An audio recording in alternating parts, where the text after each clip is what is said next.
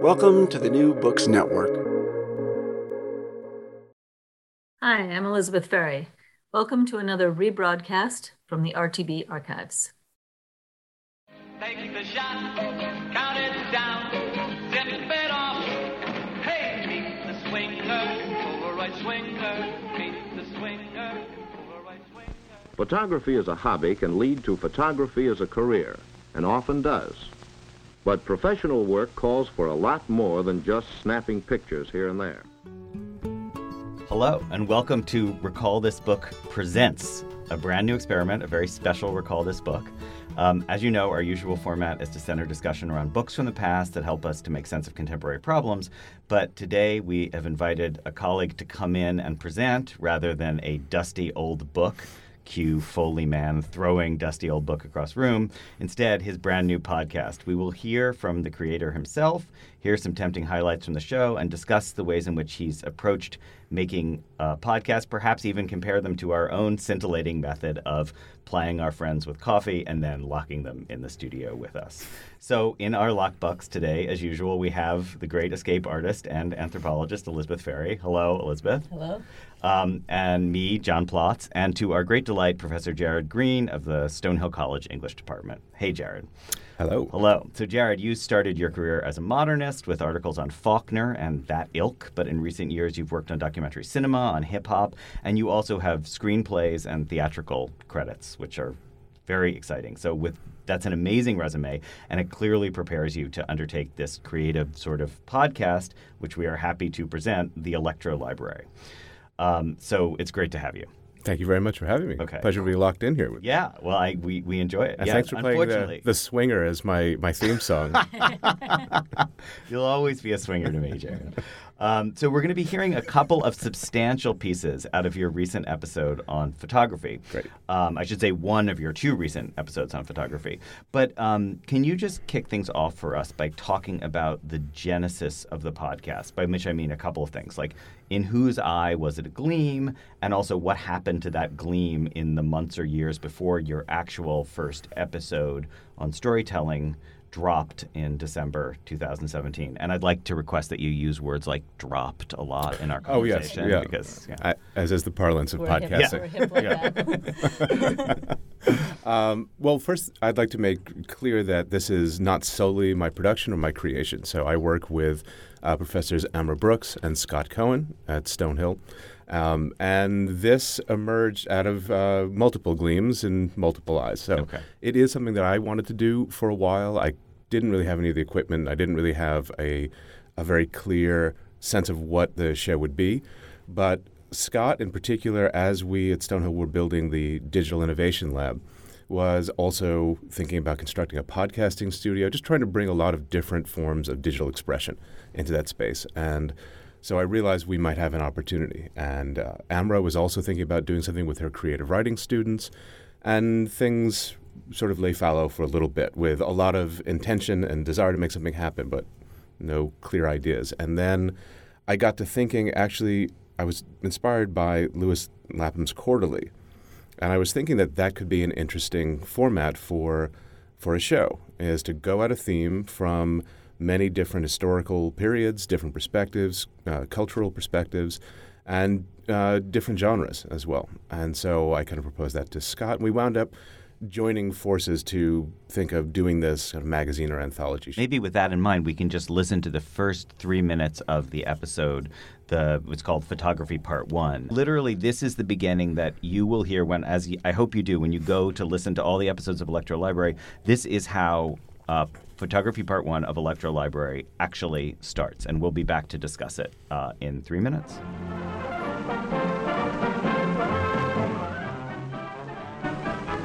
Photography is often called the universal hobby.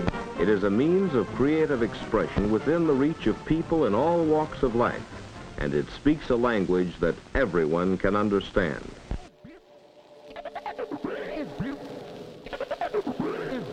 What happens when we take a photograph?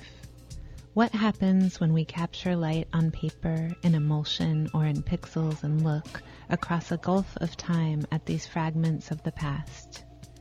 What gets in the frame and what lies just beyond it? if, as John Berger notes, photographs bear witness to a human choice being exercised in a certain situation, then what can photographs tell us about the choices we make and why we make them? From the Stonehill College English Department, in conjunction with the Digital Humanities and Creative Writing programs, it's the Electro Library, a podcast, a literary neural network, a philosophical space-time remix, a kaleidoscope of consciousness on electromagnetic waves. Each episode explores a single theme across time, cultures, and disciplines. The Electro Library, a cabinet of curiosities for your ears. Episode 3, Photography.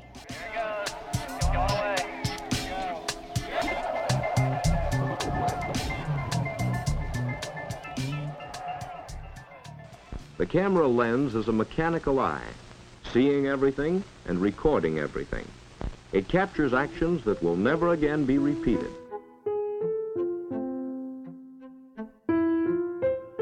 People were stunned when they heard that two inventors had perfected a process that could capture an image on a silver plate. It is impossible for us to imagine today the universal confusion that greeted this invention. So accustomed have we become to the fact of photography, and so inured are we by now to its vulgarization. But not so then. There were some who, like stubborn cattle, refused to even believe that it was possible. What an obstinate race of ill-tempered beings we are, resistant by nature to anything that ruffles our ideas or interferes with our habits. Maybe that's a good time to talk about the fact that you chose to make this podcast about photography. So there's definitely a certain perversity to it, but there's actually something I really loved about that idea of working with images in a way that had to be described if you were to see anything. And that was suggested to me actually by some things that I teach in a class on photo and literature that render verbal descriptions of visual material and sometimes don't actually show the material. So I'm thinking about something. I first got to thinking about this from reading Marguerite Duras' The Lover, in which she describes a photograph never taken on her crossing of the Mekong Delta. And it's a moment where she recognizes she's crossing over into kind of young adulthood and into sexual realization and seeing herself. But there's no photograph because no one would have thought it was a moment to photograph. And I've been really fascinated by that idea. And I started looking for other moments in literature where there are verbal descriptions of photographs that are not embedded, so you don't actually see the photograph, right? Or maybe didn't exist at all. Yeah. And by the time we were making this podcast, I thought, I think that would be perfect. Let's work with these images, but that we can't actually see. We can only see through however we generate that material auditorially. Mm-hmm. That's great. So I want to play in a minute. This is the longest chunk we're going to play. It's a Umberto Eco essay, and I'm going to ask you to introduce it for us. But also, one thing that I really noticed that makes the essay work really effectively, I think, is the way that you guys use background music. So can you talk a little bit about your decision on, like, what do they call it, the acoustic environment? Yeah. So this is a really good example of the collaboration that goes into this piece. So this was really driven by Scott Cohen's desire to do the Eco piece. He's taught this in the past, at least. I don't know if he's taught it recently. And he wanted to bring that to the show. It's a piece that he especially loves. And he actually found the archival sound, which is very hard to find, of the closing down of Radio Alice. This is something he managed to find, I think, possibly using the Wayback Machine, stored on some Web 1.0 site. So. And we're just going to hear a tiny snippet of it. It's going to be very hard for you to place, but that's what it is. So he already began that kind of ability to experience the moment that Eco is experiencing, bring that into our podcast. And then when he had recorded his piece with that archival sound, he sent it to me, and I was thinking about what kind of music would feel right for the overall environment that we're building and for the experience we want to offer and for the ideas. So here it was something that was kind of abstract electronic washes that felt slightly menacing. Like there's a degree of drama to it, but also at the same time, to me almost felt like an auditory equivalent of experiencing the past and the present coming together. Yeah. And that sounds very overthought, but when I heard the piece, I was looking through a lot of different music, trying to hear it yeah. as it would go with the echo piece. That's what struck me. You know, that's such a helpful comment, Jared, because that reminds me of something I meant to say, but I didn't write it down, so then I forgot it, which is that, you know, I've read really interesting articles about the golden age of radio and the golden age of TV that have made the point that in many ways it's really helpful to think about TV serials as fundamentally radio serials. Like, in other words, rather than thinking of the lineage from film, which is how we normally think about it, like it's visual, packed into a small box, think about the TV as like an expanded version of the radio. So fundamentally, the acoustic environment, you know, people often talk about watching the TV when they're in the other room. And I do this when Lisa and I watch, like, you know, trashy spy thrillers, which we do a lot. Frequently, I'm not watching the screen. I'm just listening. And the mood music in, like, you know, counterpart will tell me when I need to turn back. And also it's like it's scaled for the living room, right? Yeah. So it has this kind of domestic... Domestic scale that film didn't. Exactly.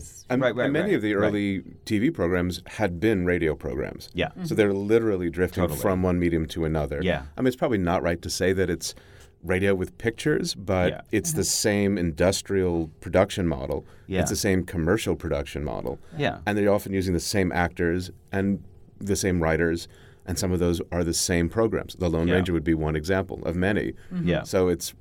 Yeah, and I think you could even make that case about TV news as well, where, like, liveness is the thing that radio and TV have in common, which film by definition doesn't have. So that, like, the talking head giving you the news, like, that could be, you know, the Hindenburg is a radio broadcast, but we remember that so vividly. You know? Right. Yeah. Yeah, and also that, you know, that choice of the TV news model of the desk and the sort of people facing the camera is just one kind of a choice from how radio might look. Yeah, totally. Okay, so let us play a long piece, which is an Umberto Eco essay, which has now been kind of curated and scored and presented by Electro Library. And it makes an argument about how you think about photography in its role within politics. It basically makes the case that a photograph can make an argument. Gli strumenti sono porco di aprite e cose di questo genere. Alice? A Photograph by Umberto Eco.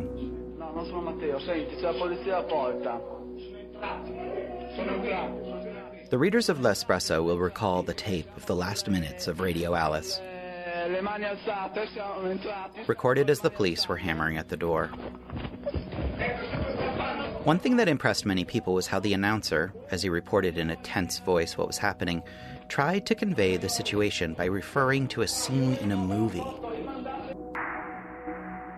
There was undoubtedly something singular about an individual going through a fairly traumatic experience, as if he were in a film.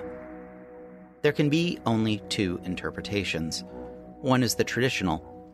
Life is lived as a work of art. The other obliges us to reflect a bit further. It is the visual work, cinema, videotape, mural, comic strip, photograph, that is now part of our memory, which is quite different and seems to confirm a hypothesis already ventured, namely that the younger generations have absorbed as elements of their behavior a series of elements filtered through the mass media.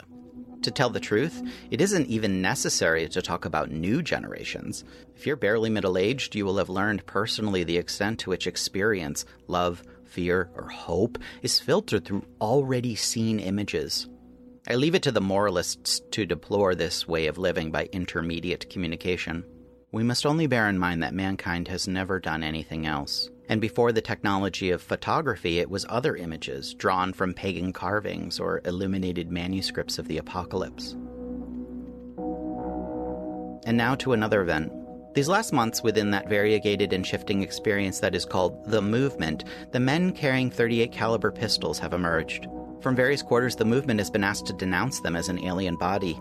Apparently, this demand for rejection encountered difficulties, and various elements came into play. Synthetically, we can say that many belonging to the movement didn't feel like labeling as outsiders forces that, even if they revealed themselves in unacceptable and tragically suicidal ways, seemed to express a reality of social protest that could not be denied. Basically, what was said was this: they are wrong, but they are part of a mass movement. And the debate was harsh, painful. Now, last week there occurred a kind of precipitation of all the elements of the debate previously suspended in uncertainty. suddenly. And I say suddenly because decisive statements were issued in the space of a day. The gunmen were cut off. Why at that moment? Why not before? It's not enough to say that the violent riots in Milan made a deep impression on many people, because similar events in Rome had also a profound effect. What happened that was new and different? We may venture a hypothesis, once again recalling that an explanation never explains everything, but becomes part of a landscape of explanations in reciprocal relationship. A photograph appeared. Many photographs have appeared, but this one made the rounds of all the papers. It was the photograph of a young man wearing a knitted ski mask, standing alone in profile in the middle of a street, legs apart, arms outstretched horizontally, with both hands grasping a pistol. Other forms can be seen in the background, but the photograph's structure is classical in its simplicity. The central figure, isolated, dominates it. If it is licit, and it is necessary, to make aesthetic observations in such cases, this is one of those photographs that will go down in history and will appear in 1,000 books. The vicissitudes of our century have been summed up in a few exemplary photographs that have proved epoch-making. The unruly crowd pouring into the square during the 10 days that shook the world, Robert Capa's dying Miliciano, the Marines planting the flag on Iwo Jima, the Vietnamese prisoner being executed with a shot in the temple, Che Guevara's tortured body on a plank in a barracks. Each of these images has become a myth and condensed to numerous speeches. It has surpassed the individual circumstances that produced it. It no longer speaks to that single character or those characters, but expresses concepts. It is unique. But at the same time, it refers to other images that preceded it or that in imitation have followed it. Each of these photographs seems a film we have seen and refers to other films that had seen it. Sometimes it isn't a photograph, but a painting or a poster. What did the photograph of the Milanese gunman say? I believe it abruptly revealed, without the need for a lot of digressive speeches, something that had been circulating in a lot of talk. But that words alone could not. To me, I love that turn at the end where it makes the case that this is, the photograph as argument. Yeah. Mm-hmm. But I do think it goes back to the point that, in a way it relates to the Cabinet of Curiosities point, because it has to do with whether we think of artwork as having this long durée existence where it's always around and we can bring it up mm-hmm. and show it to people. Like, we discovered there's a marvelous piece of sound from Radio Alice. We can bring it back to you. Or we think about artwork in that moment of, vivid presentness where mm-hmm. all of a sudden people saw this photograph and boom, it changed their thinking. Right. One thing that's interesting, and maybe there are listeners out there who would correct me on this, but I think the thing that Eco gets wrong in a predictive way is I don't believe that this image of the Milanese gunman actually did enter into a broader way of thinking about images that have shaped consciousness. In some way, it really resides in Eco's account. Mm-hmm. Right? So he sees something that absolutely at that moment galvanized opinion, gave a human face to a thing that was on a scale that was beyond imagination and suddenly made it look like insanity. Right? This was chaos. This was not heroic. Right. And so that did shift that conversation. But he says this is going to enter into a future history of very significant images, and he thinks about the Kappa image, right, or the image of the execution in Vietnam and so forth. Mm-hmm. And to the best of my knowledge, it actually has dropped out of that conversation and exists only in Eco's framing of it. Yeah. Mm-hmm.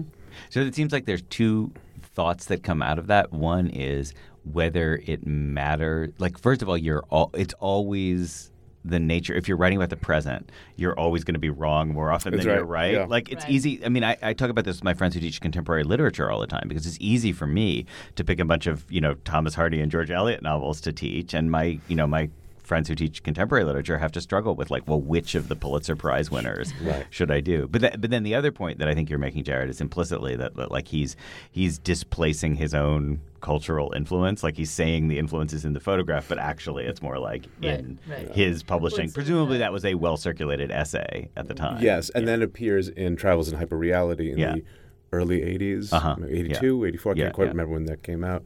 But I think it's – and the reason that Scott wanted to bring this to the show is not so much because of the significance of that image, but because Eco, who's doing an early shot across the bow of a postmodern account of the image.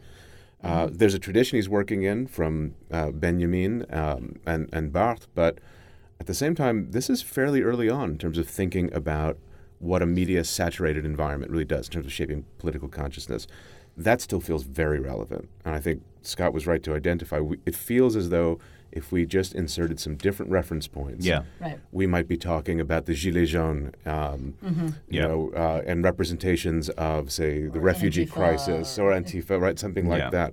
The ways in which the political becomes visualizable and therefore imaginable, and then arguments can get made about it because it circulates on a figure of a human doing a thing.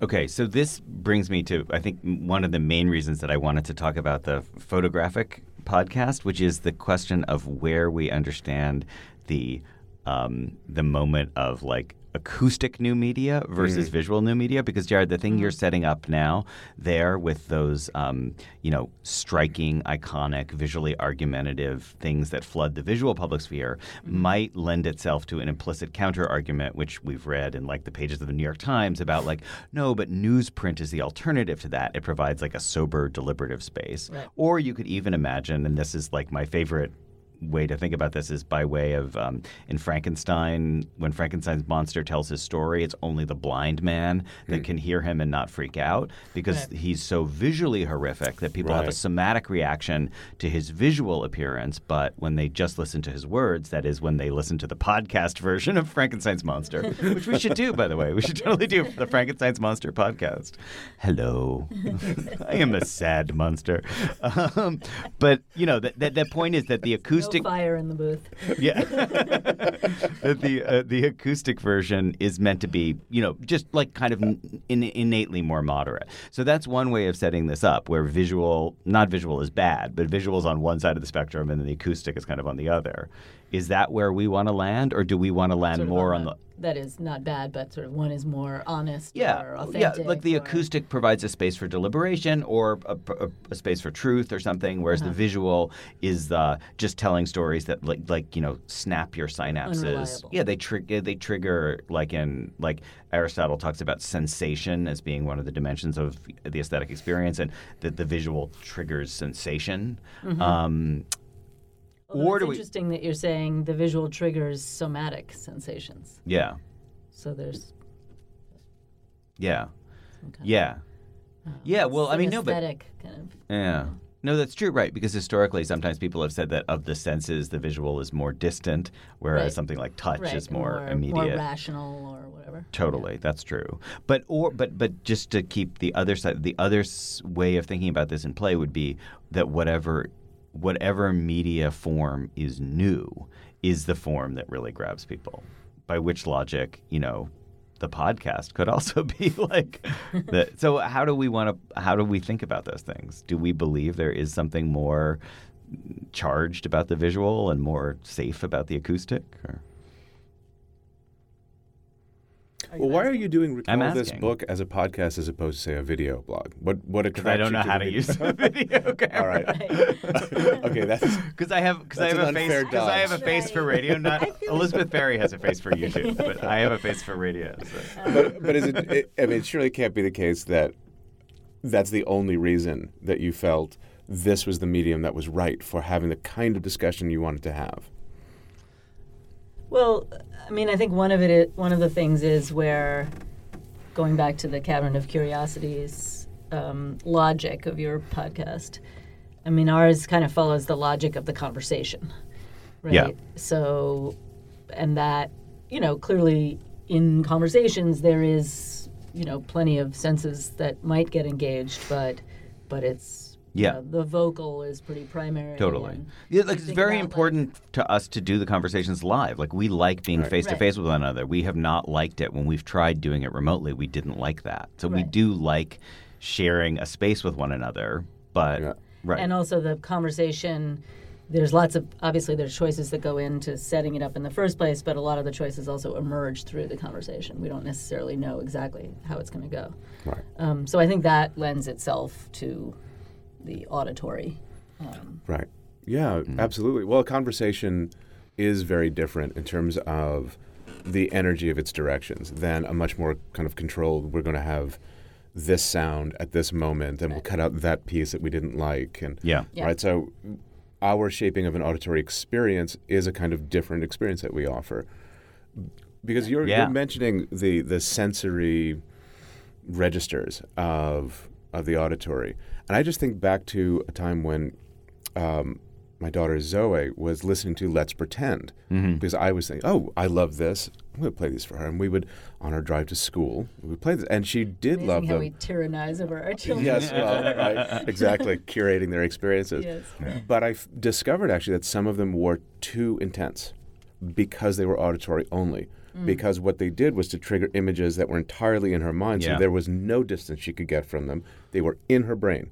Yeah. And I realized that this medium has power that others don't, or that is different. Yeah. Right. So the ways that we experience visual material when it's produced only by sound is a different set of probably neuroelectric reactions even. Yeah. So that actually relates to a conversation that we were having earlier, kind of somewhat off mic, about the ways in which when you listen to podcasts, you tend not to look at the people you're in the room with. And the thing I wanted to connect that to is that, like, so my experience of podcasts is like when biking or when driving. Right. And in certain ways, that is a form of blindness because, of course, you're looking when you drive. I'm not an idiot, but you're looking at something other than the story. Too, parts, right?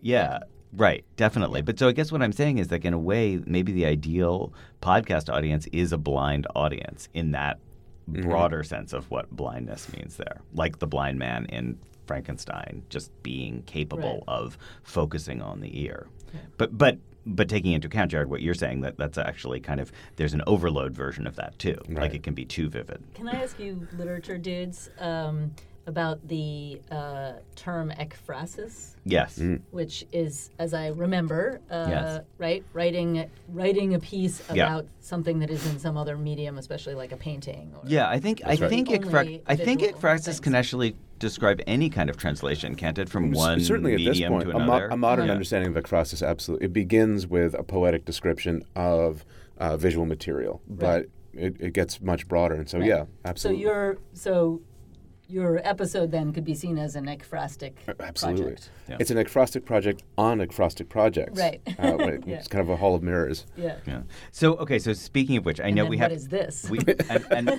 Jared, I definitely want to hear about where you guys are heading with this, but before we do, that just leads me to... I'm still thinking about, like, the form of compare and contrast between the sort of beautifully curated acoustical space you do and the kind of... flabby conversation that we do. So can I ask you guys a question? No, I don't need your pity. It's okay. Yeah, I like my flabby conversation. I'm 51, man. I have to like flabby. Come on. I completely knowing what we're talking about. But the question is this. I just recently read two John Le Carré. I listened to two John Le Carré novels, and one of which was the traditional audiobook where somebody just read the whole novel through, and the other was a staged drama version of the the episodes.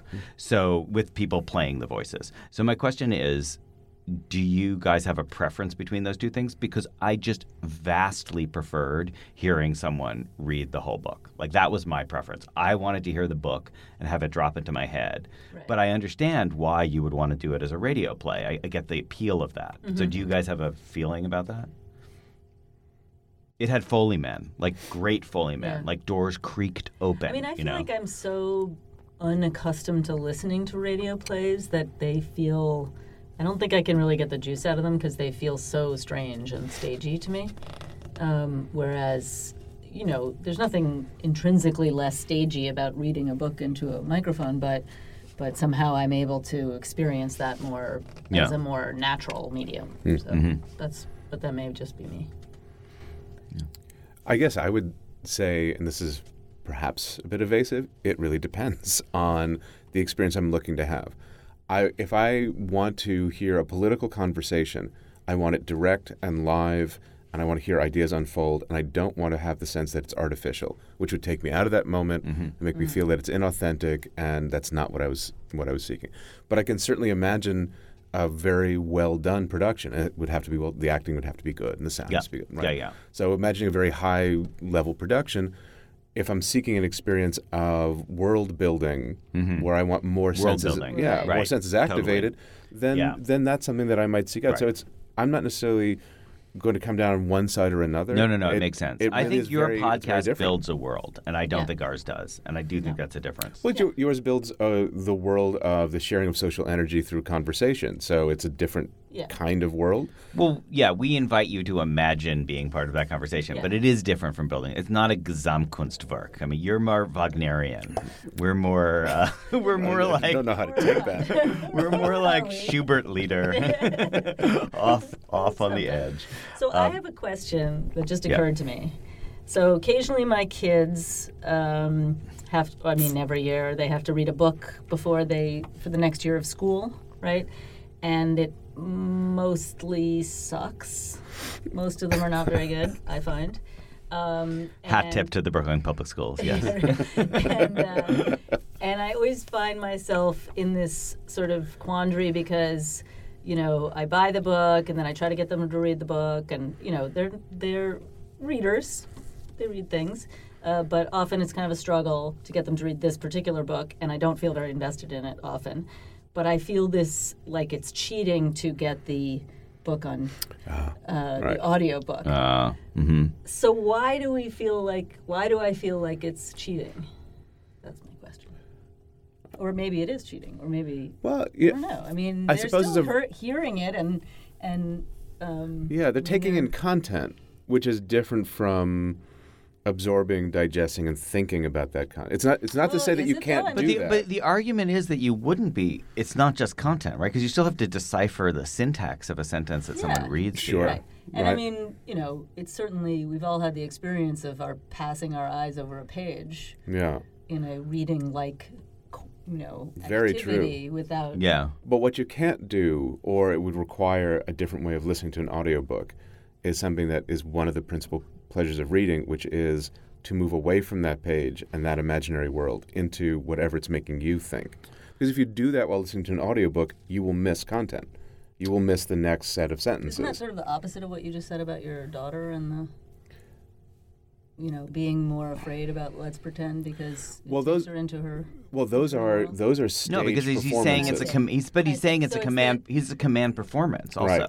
Like he's saying that you can't stop the drone of the words. So, but I have two thoughts about that. Though. You could, First of all, technologically, you can, and I guess our children are really good at like hitting the pause button. What I'm trying to underline is the difference between, attention and what we do with that attention. And the medium by which we absorb the information. I was actually thinking we should do a podcast experiment, which would be so fun, which would be to have one person in here like reading out an essay or a story or whatever, and the other people should just interrupt with whatever thoughts come into their heads. Like, in other words, we should try to document that thing that Roland Barthes says in The Pleasure of the Text, which is that the reader's power is to choose when to skip or when to daydream. Right. But we should record it in real time. So it would be like those, Snoopy's Train of Consciousness. Or MST3K. That is it's like the MST3K of the reading, right? Right? Is that Mystery Science Theater 3000? Yeah. Oh, okay. I'm sorry, okay. You I was doing. I had to write it down and look at it in my mind. Or is that only my Mystery Science Theater 3000 is MST3K. See, wow. See, now if you listen to more books on tape, you would have picked up on that one. Okay. Okay. I didn't see that being the major educational moment of this conversation. I really like the idea of stream of consciousness reading. Yeah, me too. I would love you to know, Elizabeth, what's going on in my head as you as you read your favorite. What would you read? What would you pick? Like if you read out your favorite short story or something. I think I might pick like a... With commentary? With my own... Yeah. Come back to me on that. Yeah. Jared, which would you read? Yeah. I don't carry an answer to this question around in my head all the time, but... I think for me it might be like Robert Frost poems or something like that. I don't know. Uh-huh. I was thinking P.G. Wodehouse, The Great Storm. Oh, yeah. Well, that might just be my favorite story. No, but that would be that. I think people wouldn't daydream while they were listening to that because that's so arresting. Right. I think you're right. I mean, that's a great choice, but I don't think people's mind would wander while they were listening. Right. Maybe not. I might do something from Dubliners. Oh, yeah. Well, that would be perfect because those, like the dead. Yeah, those James Joyce stories definitely kick you off into a different register. Especially with the dead is the one that has this image of the snow. That's right. Yeah. Right? So that also kind of brings you into a visual register where you would be. Okay. And a Foley artist for its tapping against the window. Okay, so a podcast of listening well, as podcast. I feel like just so not to lose this thread that there's something that we're circulating around, which is actually a very kind of Frankfurt School question.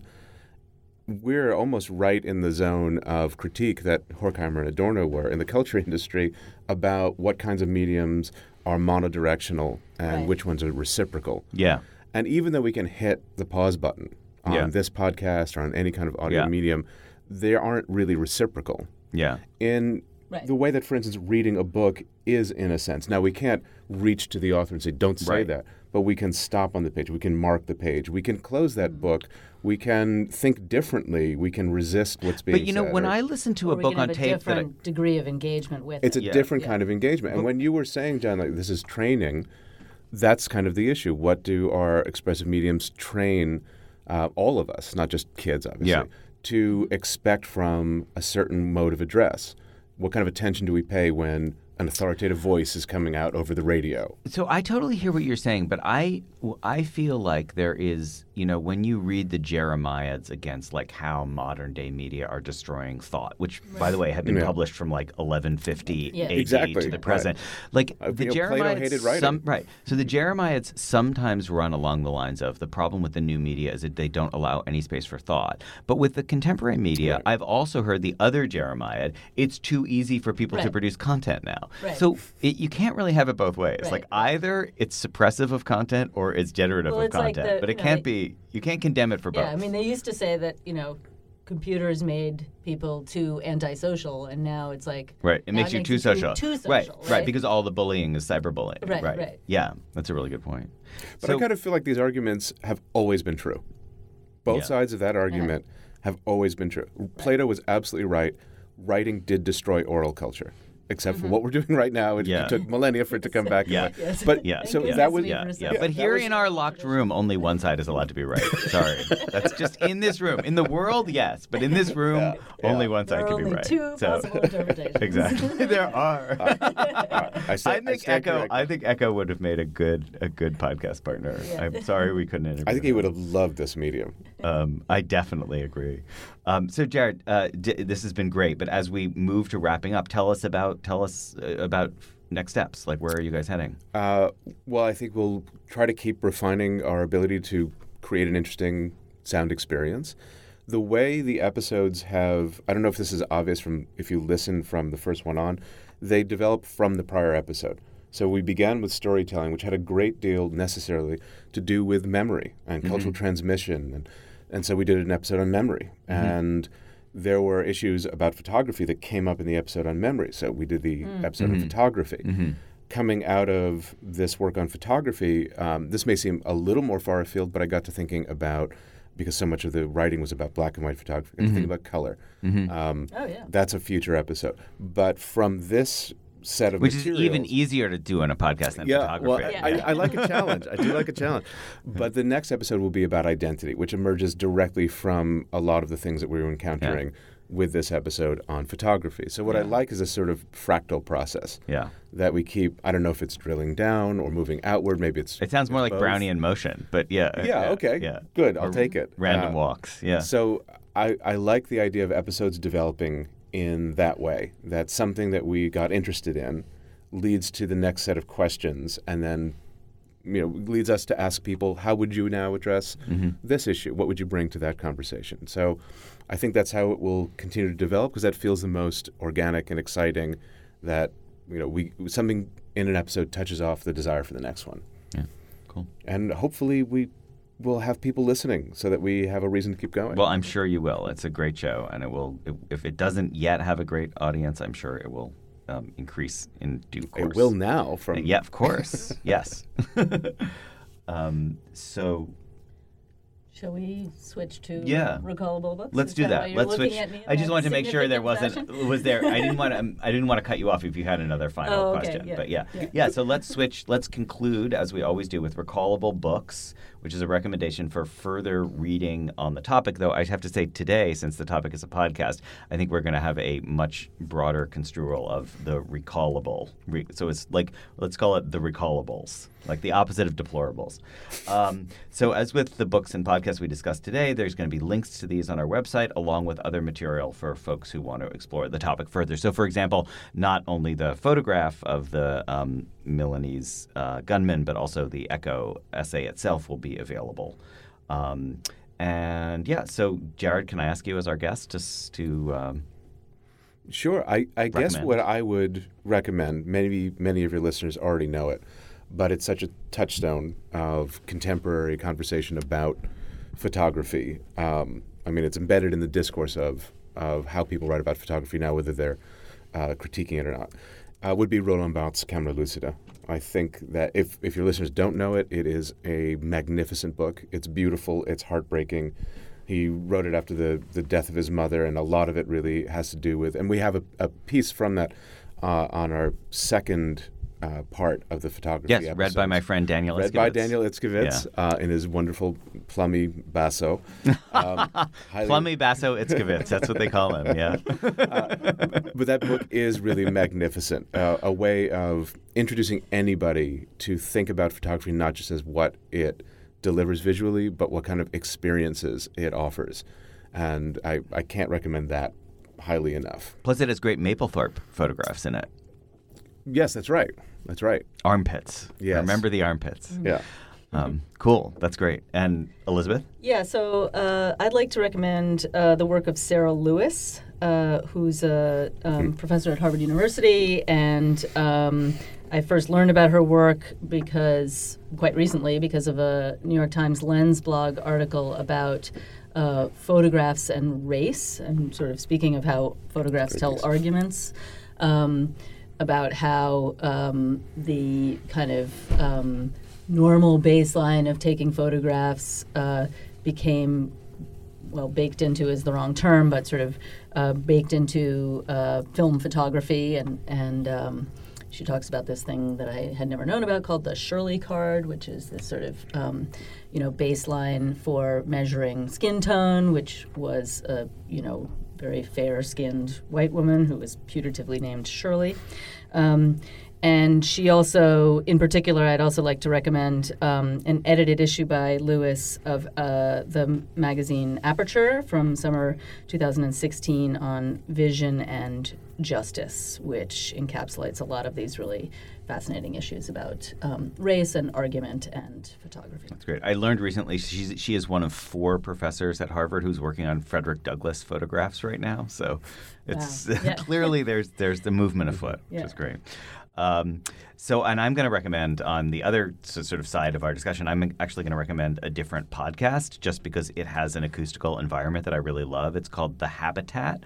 It's, I think, a Gimlet show, and it follows, I want to say it's six. Yes, it's six people who lock themselves up in a Mars dome simulacrum on a mountain in Hawaii. And it's part of the training to figure out what it's eventually going to be like to live on Mars. But so it essentially allows us to have science fictional sound of people living inside a Mars dome where, you get to hear them putting on their space suits in order to go out and do walks through the volcanic landscape that they're in. And it's just kind of a paradise of sonic environment and a total invitation to let's pretend, to imagining. I think it's a wonderful, it manages to be a sort of a factual world building exercise. I love it. I think that brings us to the close of our very, very special Recall This Book. Recall This Book is hosted by John Plotz and Elizabeth Ferry. Sound editing is by Claire Ogden. Web design and social media is done by Claire and Matthew Schratz. And future upcoming episodes include a conversation with the Chinese science fiction writer Shixuan Liu, another with Zadie Smith, and one with the poet David Ferry and the biologist E.O. Wilson. So finally, if you enjoyed today's show, please be sure to tweet about us, mention the show on Facebook, or write a review and rate us on iTunes, Stitcher, or wherever you get your podcast. And please do check out the Electro Library, really wonderful podcast. So thank you very much, Jared, and thanks to you all for listening. Thank you both.